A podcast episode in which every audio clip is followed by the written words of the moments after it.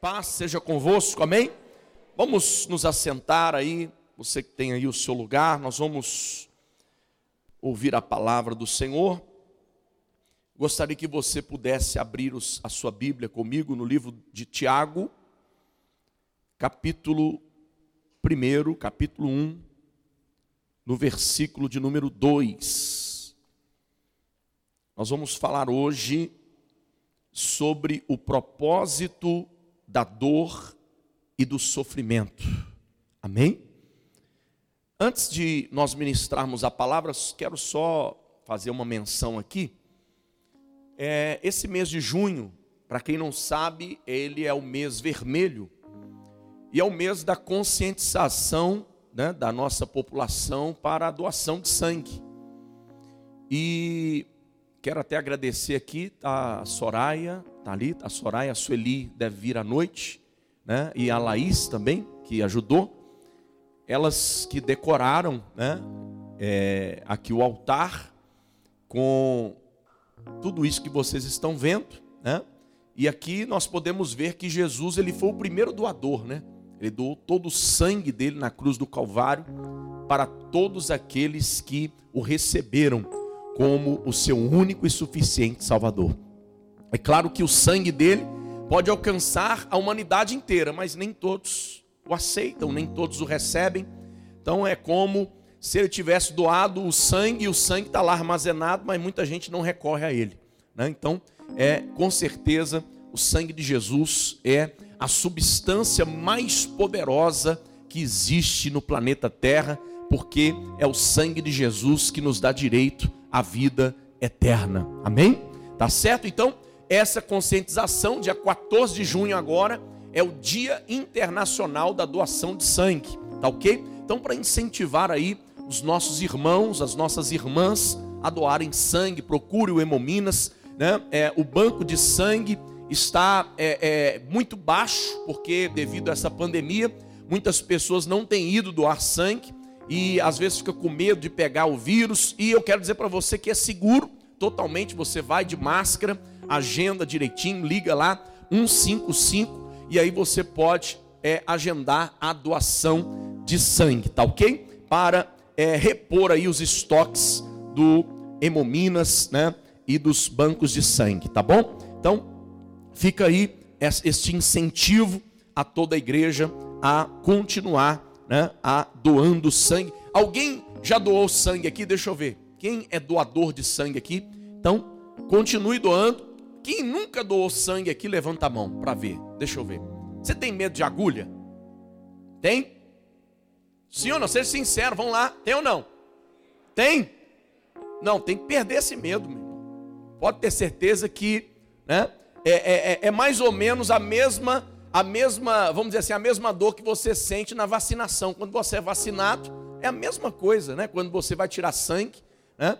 Só que, o, o, vamos dizer assim, o que mais as pessoas ficam inculcado é que às vezes ela tem que ficar ali, né, com a mão, né, abrindo e fechando por talvez 5, 10 minutos, até que o sangue são 500 ml, né? 500 ml, né?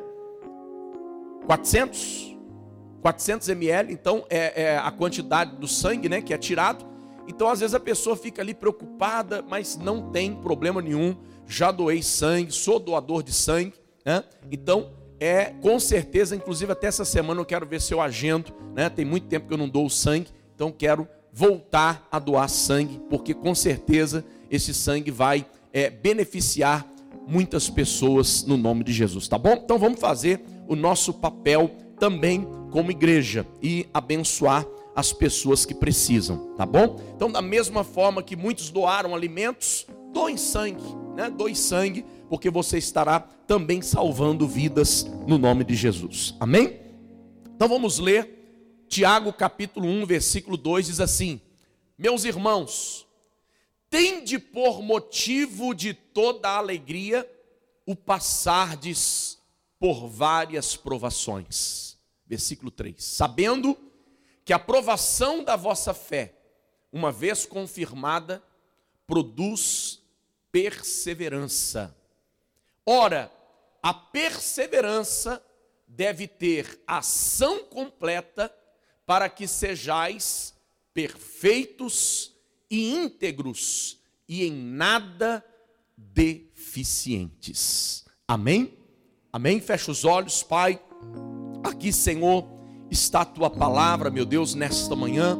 Queremos te pedir que o teu Espírito Santo fale conosco, trabalhe no nosso coração, na nossa vida, para que possamos, meu Deus, entender cada vez mais o teu propósito na dor, no sofrimento, nas provações que cada um dos teus filhos, meu Deus, tem enfrentado no decorrer das suas vidas. Nós oramos e te agradecemos hoje e sempre. Amém. E graças a Deus. Diga assim: o propósito de Deus na dor e no sofrimento. Tá fraco? Você não tomou café hoje não? Da manhã? Hã? Vamos lá, diga isso. O propósito de Deus na dor e no sofrimento. Então não se assuste não, viu, irmãos? Porque quando se fala em dor e sofrimento, a gente quer pular fora, né? Mas você vai entender que muitas vezes Deus tem plano nisso. Amados, vamos entender o que Tiago está nos dizendo. Para nós entendermos o que é o propósito de Deus na dor e no sofrimento, primeiro nós precisamos falar o que não é. E nós entendemos que o que não é propósito de Deus na dor e no sofrimento, quando na verdade nós estamos sofrendo por causa do nosso pecado. Isso é consequência do pecado. Aí não tem propósito de Deus. Muitas vezes a pessoa, ela vive uma vida de pecados e ela então vai arcar com as consequências que é uma vida de muita dor e de muito sofrimento, né? E muitas vezes essa dor não acaba, essa dor né, não passa, esse sofrimento ele não acaba, não termina, né? E muitas vezes a pessoa pensa assim: ah, mas eu estou na prova, ah, eu estou passando uma luta, estou passando uma dificuldade. Não é luta, não é provação, é simplesmente consequência do erro, é simplesmente consequência do próprio pecado. E quando nós estamos, né? Vivendo uma vida completamente errada, fora do propósito de Deus, este sofrimento, esta dor, só vai passar a partir do momento que nós deixarmos, abandonarmos aquele pecado de lado, confessarmos a Cristo, então Ele virá, nos perdoará dos nossos pecados e Ele então trará o alívio sobre as nossas vidas. Então diga assim, diga consequência, tá fraco, vai lá, diga consequência de pecado, não é propósito de Deus. Mais forte, consequência de pecado não é propósito de Deus, tá ok? Então, se porventura alguém que esteja aqui, esteja sofrendo, esteja passando por dores, por sofrimento, por angústias, por causa de um pecado, você precisa entender que é só abandonar o pecado, rejeita o pecado, e então tudo vai chegar no seu devido lugar. Mas vamos entender agora o que Tiago nos explica. Por que, que ele fala aqui que nós devemos ter alegria. Olha lá, meus irmãos, tende por motivo de toda alegria o passardes por várias provações. Ó, muitas pessoas, elas, ao passar por lutas e provações, elas se entristecem. É algo normal, é algo natural do ser humano. O ser humano, muitas vezes, ele não está preparado para enfrentar dificuldades, para enfrentar né, provações, lutas, para enfrentar grandes problemas. Quando as coisas começam a ficar um pouco mais difícil, muitas pessoas elas se entristecem por não saber como passar por aquele momento. Infelizmente, a maioria das pessoas elas querem viver uma vida de facilidade. E fala para o seu irmão, diga, nem sempre as facilidades da vida vão te conduzir a Deus. Pelo contrário, a Bíblia nos fala que o caminho de Deus é difícil, é um caminho apertado, é um caminho estreito, e são poucas as pessoas que trilham este caminho. Então, ou seja, olha, vamos entender, não há como eu viver uma vida de facilidades e me aproximar do propósito de Deus. Não há como eu viver uma vida tranquila nesta terra e da mesma forma e do mesmo jeito tentar cada vez mais estar no centro da vontade de Deus. Isso não é possível. Por quê? Porque todo aquele que quer se aproximar de Deus vai enfrentar lutas e provações. Está conseguindo entender? Quem quer se aproximar mais de Deus aí, deixa eu ver. Quem quer mais, mais perto de Deus, mais próximo de Deus? Então, quanto mais próximo de Deus nós desejamos estar, mais lutas, mais dificuldades, mais provações nós vamos enfrentar. Por quê? Porque é na dificuldade, é na na provação, na angústia da vida, nos problemas da vida, é que nós vamos compreender de fato qual é o verdadeiro caminho que vai nos conduzir ao nosso Deus. Amém? Então, olha lá, por isso, pode continuar. Por isso então Tiago, ele vai, ele vai, na verdade, clamar, ele vai dizer: tenha alegria. Quando você está passando por provação, isso é sinal de que verdadeiramente aquela provação ela vai te aproximar de Deus. Aquela luta, ela não vai vir para te matar, a luta não está vindo para te destruir, a luta não está vindo para acabar com a tua vida, não. A luta ela está vindo para te aproximar do Senhor, para que você tenha mais comunhão com Ele, para que você possa orar mais, para que você possa jejuar mais, para que você tenha mais tempo para a leitura da palavra, para que você venha se consagrar mais. Então, este é o objetivo da luta. A luta, a provação que nós enfrentamos, ela nos aproxima. Mas muitas vezes, quando nós temos um coração entristecido por causa da dificuldade, por causa da luta, nós vamos só nos afastando cada vez mais. As pessoas não entendem, ela diz assim, penso assim, ah, mas cadê Deus? Aonde Deus está? Será que Ele não está vendo meu sofrimento? Será que Ele não está vendo as minhas lágrimas? Será que Ele não está vendo o meu choro? Será que Ele não está vendo a minha luta? Deus está vendo sim. E eu quero que você compreenda, esta luta faz parte do propósito dele, porque quanto mais lutas e dificuldades nós enfrentamos, quanto mais caminhos difíceis nós passamos por eles, mais verdadeiramente nós nos aproximamos de Deus. Você crê nisso? Então por isso que ali Tiago ele está dizendo: tem alegria, tem alegria no sofrimento, tem alegria em passar por várias provações tem alegria em enfrentar estas lutas, essas dificuldades. Aí ele vai dizer, versículo 3: Sabendo que a provação da vossa fé, sabendo que a provação da nossa fé. Então a luta ela vem para provar a nossa fé. Será que nós estamos acreditando em Deus de fato? Porque acreditar em Deus quando tudo está bem não faz sentido. Faz sentido você acreditar em Deus quando você está cheio de dinheiro no bolso? Faz sentido você confiar em Deus quando você está cheio de saúde? Faz sentido você acreditar em Deus quando você não está precisando de nada? A nossa fé, ela é provada quando vem a provação, quando vem a enfermidade, quando às vezes a falta bate na sua porta a necessidade. Quando a provação ela chega, é que nós verdadeiramente precisamos confiar plenamente em Deus. Fala para o seu irmão, irmão, diga confiar em Deus. Quando tudo vai bem, fala para ele, diga assim, é fácil. Agora levanta a mão, diga assim, mas confiar em Deus. Quando as coisas apertam, quando tudo sai do lugar, quando eu perco o meu chão, levanta a mão e diga: Esta é a fé verdadeira.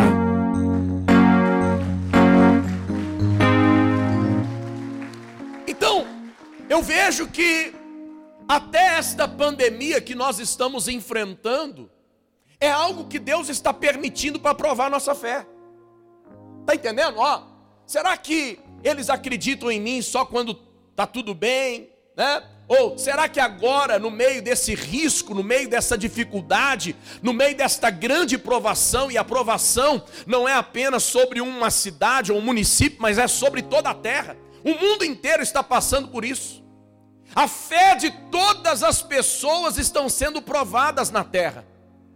E eu te pergunto, será que nós vamos ser aprovados ou reprovados? Se nós estamos passando por provas, se nós estamos passando por lutas, é porque é, é, sinal de que verdadeiramente Deus requer de nós uma aprovação. E a aprovação ela só virá a partir do momento que eu demonstro para ele que eu continuo confiando nele, mesmo que tudo esteja fora do controle da terra.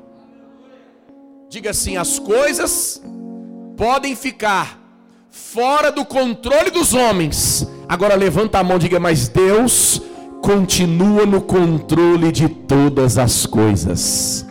Isso é fé.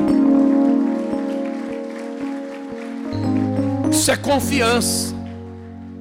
Eu posso não ter o controle, mas meu Deus não perdeu o controle de nada.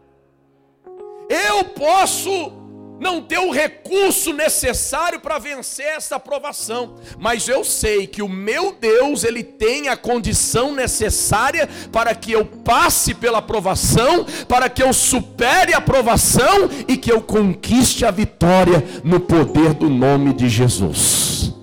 Amém? Então, olha lá. Então, a dificuldade, a provação, ela vem, na verdade, para provar nossa fé. Será que eu estou confiando em Deus? Será que eu estou firme mesmo? Ou será que eu, a minha fé é vacilante? Uma vez confirmada, a palavra confirmação é o mesmo que aprovação. Diga assim: Deus quer aprovar nossa fé. Quem quer ter uma fé aprovada aí? Deixa eu ver. Uma fé testada. É um teste, ó. O que, que é o teste? Muitas empresas elas fazem testes dos seus produtos. O quanto que aquele produto é resistente, o quanto de peso que aquilo pode suportar, quanto de carga. Por exemplo, né, uma carreta, por exemplo, ela pode carregar 25 mil quilos, né? 25 toneladas, ela pode levar 35 toneladas, 40 toneladas. Então, da mesma forma, o Senhor, na verdade, ele prova a nossa fé para saber o quanto nós podemos suportar. Dá uma olhada para essa pessoa que está do teu lado assim, fala para ele, diga, você não é fraco não, meu irmão. Fala para ele, diga, você pode suportar muita coisa ainda. Deus conhece o seu coração, Deus conhece a sua fé, Deus conhece a sua força. Deus, ele nunca vai permitir você ser provado além das suas forças.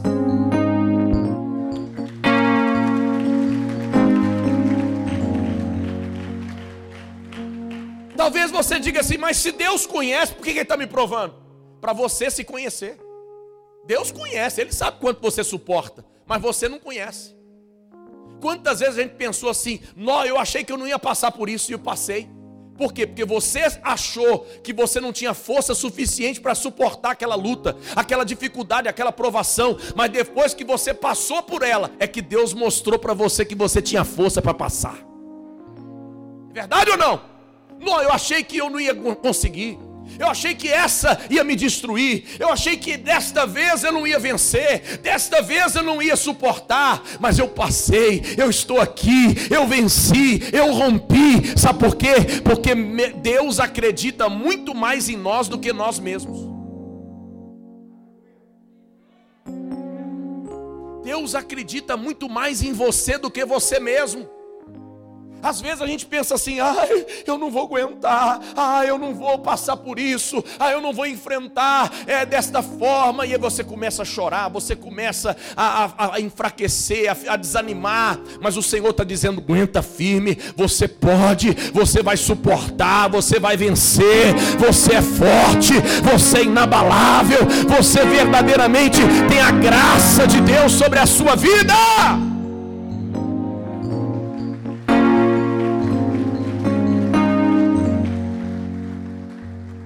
Quando a sua fé ela é aprovada por Deus, ela vai produzir o que? Perseverança. Ela vai produzir o que? Perseverança. Sabia que o que mais tem faltado na vida de muitos crentes nos dias de hoje é perseverança? Eles até começam bem, vão para a igreja, entregam a vida a Cristo e começam a caminhar no caminho. Mas de repente, qualquer lutinha, qualquer problema, ela ó, se desvia, volta para o mundo, volta para o pecado, volta para as paixões carnais do passado.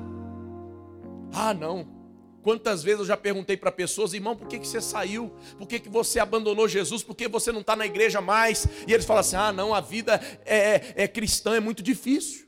Servir a Deus é difícil demais. Porque elas não perseveraram, elas não tiveram a sua fé aprovada, elas não tiveram a sua fé testada, e quando começou a testar, elas recuaram, elas se entristeceram de tal forma que não quiseram, na verdade, continuar no caminho da perseverança. E a Bíblia diz que aquele que perseverar até o fim será salvo.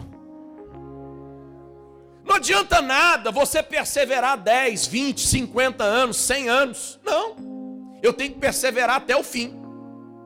E qual é o fim? O fim ou é a minha morte ou então é a volta de Jesus. Verdade ou não? Então vamos repetir, diga qual é o fim?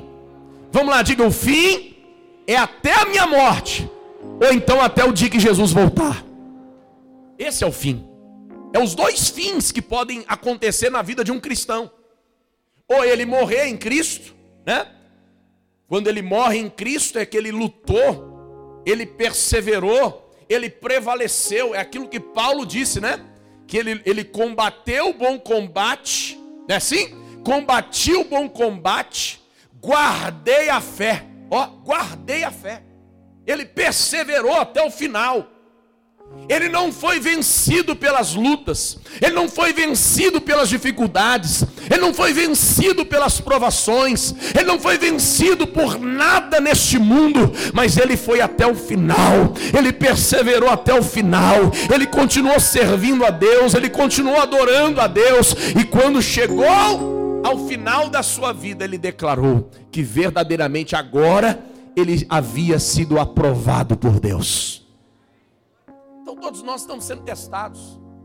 Talvez você diga assim: ah, mas o pastor Márcio, ele pode ter muito conhecimento, ele pode ter unção, pode ter isso. Eu quero dizer para você: nada disso vai adiantar se eu não for até o final. Nada disso vai adiantar. Não adianta eu ter mais conhecimento, não adianta eu ter mais unção, não adianta eu saber pregar, eu saber cantar, eu saber orar, não adianta eu vir na igreja toda, todo dia, eu não sair da igreja, não adianta eu morar na igreja, se eu não perseverar até o final. Então a minha fé, ela tem que produzir persever, perseverança. Você não pode ser um, um crente meia pedra, meio tijolo, né? Aqui, como diz o ditado. Uma hora você está bem, outra hora você está mal. Uma hora você está acreditando, outra hora você não acredita mais. Uma hora você está na igreja, outra hora você não está mais. Uma hora você está firme, outra hora você não está mais. A perseverança Pode chover, pode fazer calor, pode vir tempestade, pode vir trovão, relâmpago, pode vir as piores lutas, pode vir as piores dificuldades, mas a pessoa não arreda o pé, porque ela sabe, eu sei em quem eu tenho crido.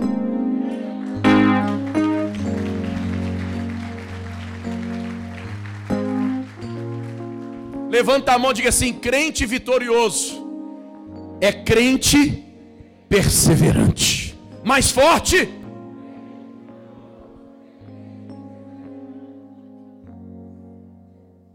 Você pode, olha, você pode, passa anos, sai anos, você pode ir lá procurar ele na igreja e está lá. Ele está firme. Nada abala a fé dele. Está ali, ó, igual a irmã Rita, né? Igual muito. Eu não quero ser injusto aqui, porque eu sei que tem muitos heróis da fé aqui. Vocês estão aqui desde a fundação dessa igreja. Isso é ser vencedor, isso é ser vitorioso, isso é perseverar na fé, isso é continuar firme. Quantas lutas vocês já enfrentaram, quantas batalhas vocês já venceram, quantas vezes Deus provou a sua fé e você está aqui aprovado até agora. Continuem. Continuem, porque esse é o propósito de Deus. Versículo 4. Ora, a perseverança deve ter ação. A perseverança deve ter o quê? Então nós vamos aprender a atitude da perseverança. Quais são? Ação completa para que sejais perfeitos. Só a perseverança nos aperfeiçoa. Vamos repetir isso. Tem muita gente que entrou na igreja e saiu, por, por isso ele não se aperfeiçoou. Não houve perseverança. E aonde não há perseverança, não há perfeição. Por que, que você conseguiu a, a, a tocar teclado? Porque você perseverou. Por que, que eu aprendi a pregar? Porque eu perseverei na prega, pregação. Por que, que você aprendeu a exercer a sua profissão? Porque você perseverou na profissão. Só é vencedor quem persevera naquilo que faz. Vamos repetir isso, vai lá. Só é vencedor quem persevera naquilo que faz. Conversa com o um empresário para ver. Você fala assim: ó, oh, ele tem uma grande empresa, que maravilha, que, que bênção. Como é que foi? Já começou assim? Claro que não. Quantas quedas ele teve? Quantas vezes, às vezes, ele até teve que fechar a empresa? Quantas vezes as coisas deram errado para ele? Mas ele perseverou, ele persistiu, ele insistiu, e a perseverança dele fez com que o negócio desse certo. Então, levanta a mão e diga assim: quando eu persevero, naquilo que eu persevero, eu me torno vitorioso. Você se aperfeiçoa. Eu conheço tanta gente que não sabia cantar e perseverou, fez aula de canto. Foi hoje canta. Você fala assim: "Não, mas essa pessoa canta bonito demais". Que maravilha, porque foi perseverante. Ela não teve medo de muitas vezes cantar e a pessoa, não, aqui que taquara rachada, que coisa desafinada, que coisa horrorosa. Sabe qual que é o nosso problema? É que às vezes a gente quer chegar no objetivo final, mas a gente não quer levar pedrada. A gente quer ser vitorioso, mas não quer ser criticado. A gente quer conquistar, a gente quer chegar em algum lugar, mas a gente tem medo do que as pessoas vão dizer. Quem tem medo ou quem está preocupado com o que as pessoas vão dizer, com a opinião dos outros, nunca vai chegar a lugar nenhum.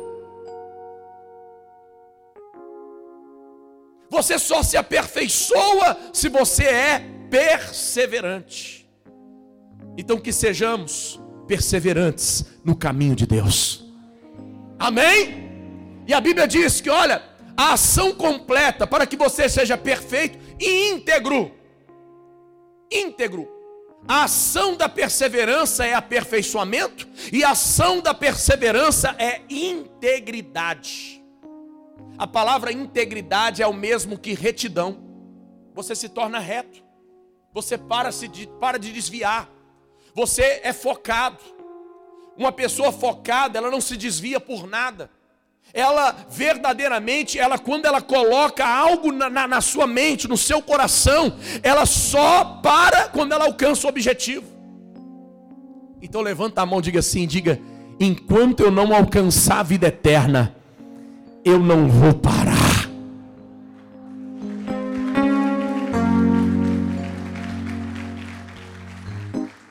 Vou parar.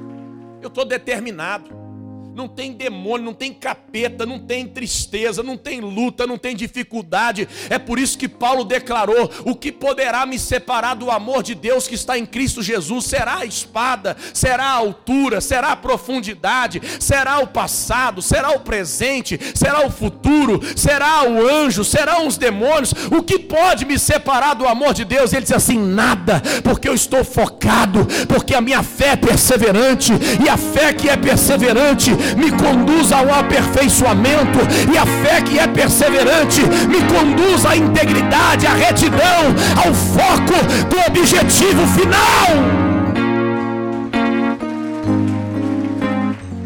Nada,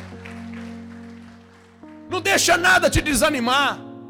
Não deixa nada tirar o seu entusiasmo, não deixa nada roubar a sua paixão, não deixa nada tirar o seu amor por Jesus, não deixa nada, sabe por quê, meu irmão? Porque nos últimos tempos nós vamos enfrentar muitas situações difíceis, muitas provações, e a Bíblia nos fala que, se possível, até os escolhidos esfriariam na fé.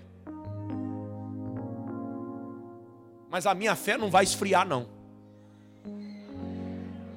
Levanta a mão e profetiza aí, vai lá.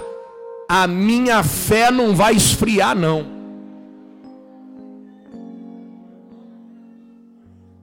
E ela só não vai esfriar se você perseverar.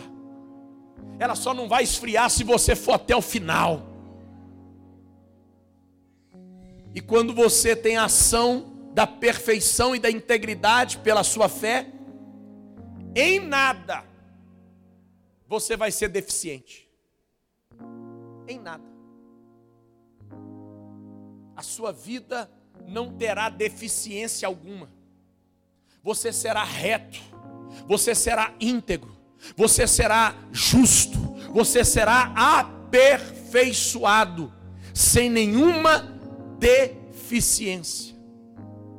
O que hoje mais nós encontramos dentro da igreja são pessoas com uma fé deficiente. O que é uma fé deficiente? É uma fé insuficiente. Para você entender uma coisa, se eu quero subir aqui ao telhado, eu tenho que colocar uma escada, verdade ou não? Sim ou não? Não tem outra forma de eu subir aqui. Então eu tenho que colocar uma escada que vá até o telhado. Então eu tenho que calcular qual é a altura até o telhado para que a escada ela passe do objetivo, para que eu possa ter apoio e sustentação para chegar lá em cima. É verdade ou não? Por quê? Porque se eu calcular mal o tamanho da escada, já imaginou se a escada ficar aqui 3 centímetros abaixo? Hã? Vai dar para eu subir? Vai dar? Quando eu subir na escada, o que vai acontecer com ela? Ela vai cair. Pegou? Pegou não? Então, escuta, vamos, vamos levar isso para o mundo espiritual agora. Nós estamos fazendo uma caminhada, nós estamos subindo para o céu. Quem está subindo para o céu aí? Deixa eu ver. Então nós temos que calcular, ó, essa subida. A nossa escada não pode faltar um degrau, ela pode sobrar. Por isso que a Bíblia diz: que se a vossa justiça não exceder em muito a dos fariseus, vocês jamais alcançarão a vida eterna. Está falando aqui de escada, está falando aqui de subida. E eu preciso entender que a minha vida, ela precisa andar em uma fé de retidão, em uma fé não deficiente. Quantas pessoas têm apresentado a Deus uma fé insuficiente, uma fé que não basta para que ele alcance aquilo que ele almeja, que é a salvação, que é a vida eterna. Por isso nós precisamos cada vez mais recalcularmos. Para quê? Para que a nossa vida ela esteja pautada na integridade, na perfeição e na não deficiência da nossa vida espiritual, porque quando nós estivermos subindo esta escada, não vai faltar absolutamente nada, pelo contrário, vai sobrar, porque você vai alcançar o seu objetivo vivo.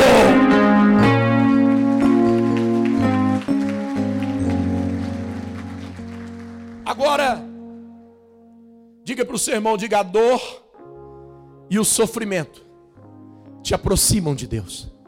Diga, desde que não seja consequência do seu pecado. Agora olha para cá. Vamos na prática, Jesus. Jesus passou por dor e sofrimento nessa terra? Passou ou não passou? Acho que não teve ninguém que sofreu tanto quanto ele. E é por isso que ele está pertinho de Deus. Alguém suportaria passar por aquilo que ele passou? Por isso que ele está no lugar mais alto.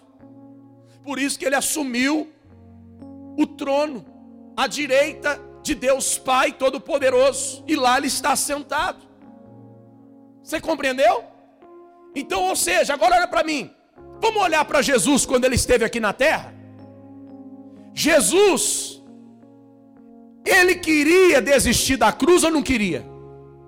Queria ou não, irmão? Queria.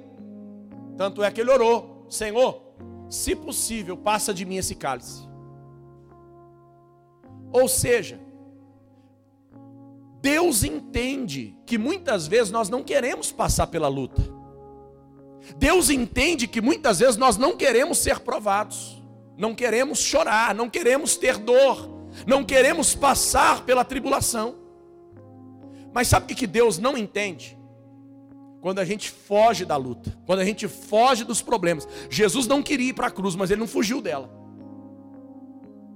Ele se apresentou, Senhor, eu não quero, não é a minha vontade como homem, mas seja feita a tua vontade. E ele foi, mesmo não querendo.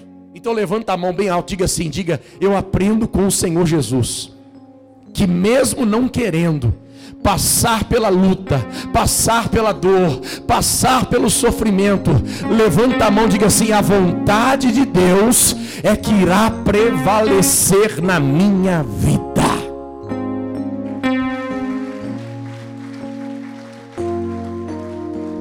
E aí eu vou entender o que, o que Paulo diz aos Romanos, Romanos 8, 28. Aí eu entendo o que Paulo diz. Sabemos que algumas coisas, não é isso? Hã? Todas, sabemos que todas as coisas, tudo que acontece na vida daqueles que amam a Deus, cooperam, cooperam para o bem deles. Diga assim: tudo que acontece na minha vida coopera para o meu bem. Até o que acontece de mal está cooperando para o bem. Até o que acontece de ruim está cooperando para o bem.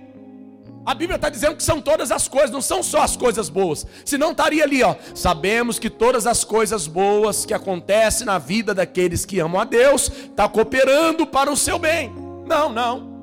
A Bíblia está dizendo que todas as coisas, ou seja, sejam coisas boas, sejam coisas desagradáveis, sejam coisas más, sejam lutas, sejam problemas, sejam dificuldades, sejam lágrimas, sejam choro, não importa o que você passe, não importa o que você enfrente, tudo está cooperando para o seu bem, se você ama a Deus.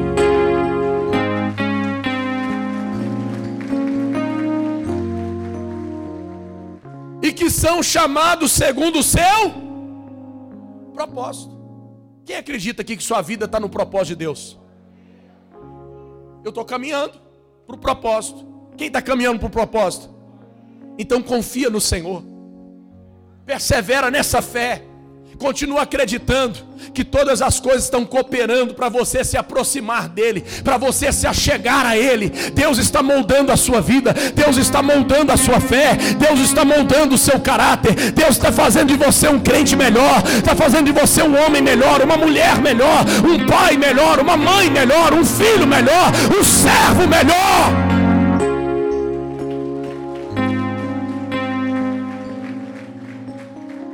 Amém? Vamos orar? Vamos orar? Então fica de pé.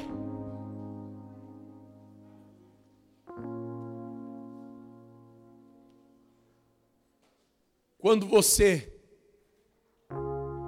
ficar sabendo que a luta está chegando, não chora não. Abra um sorriso. Vou repetir que você não ouviu. Quando você ficar sabendo que a luta está chegando, não chora mais não.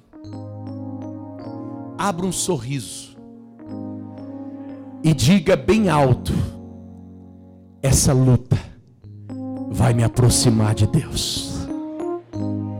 Essa luta vai me aproximar do propósito de Deus na minha vida.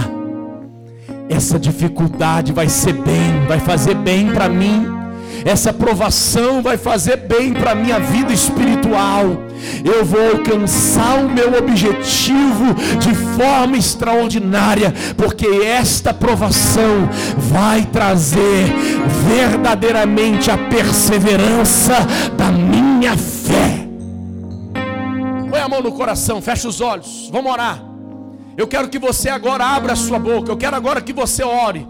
Eu quero agora que você diga a Deus, diga Pai, me ensina a ver as provações com outros olhos, me ensina a enxergar as dificuldades desta vida com outros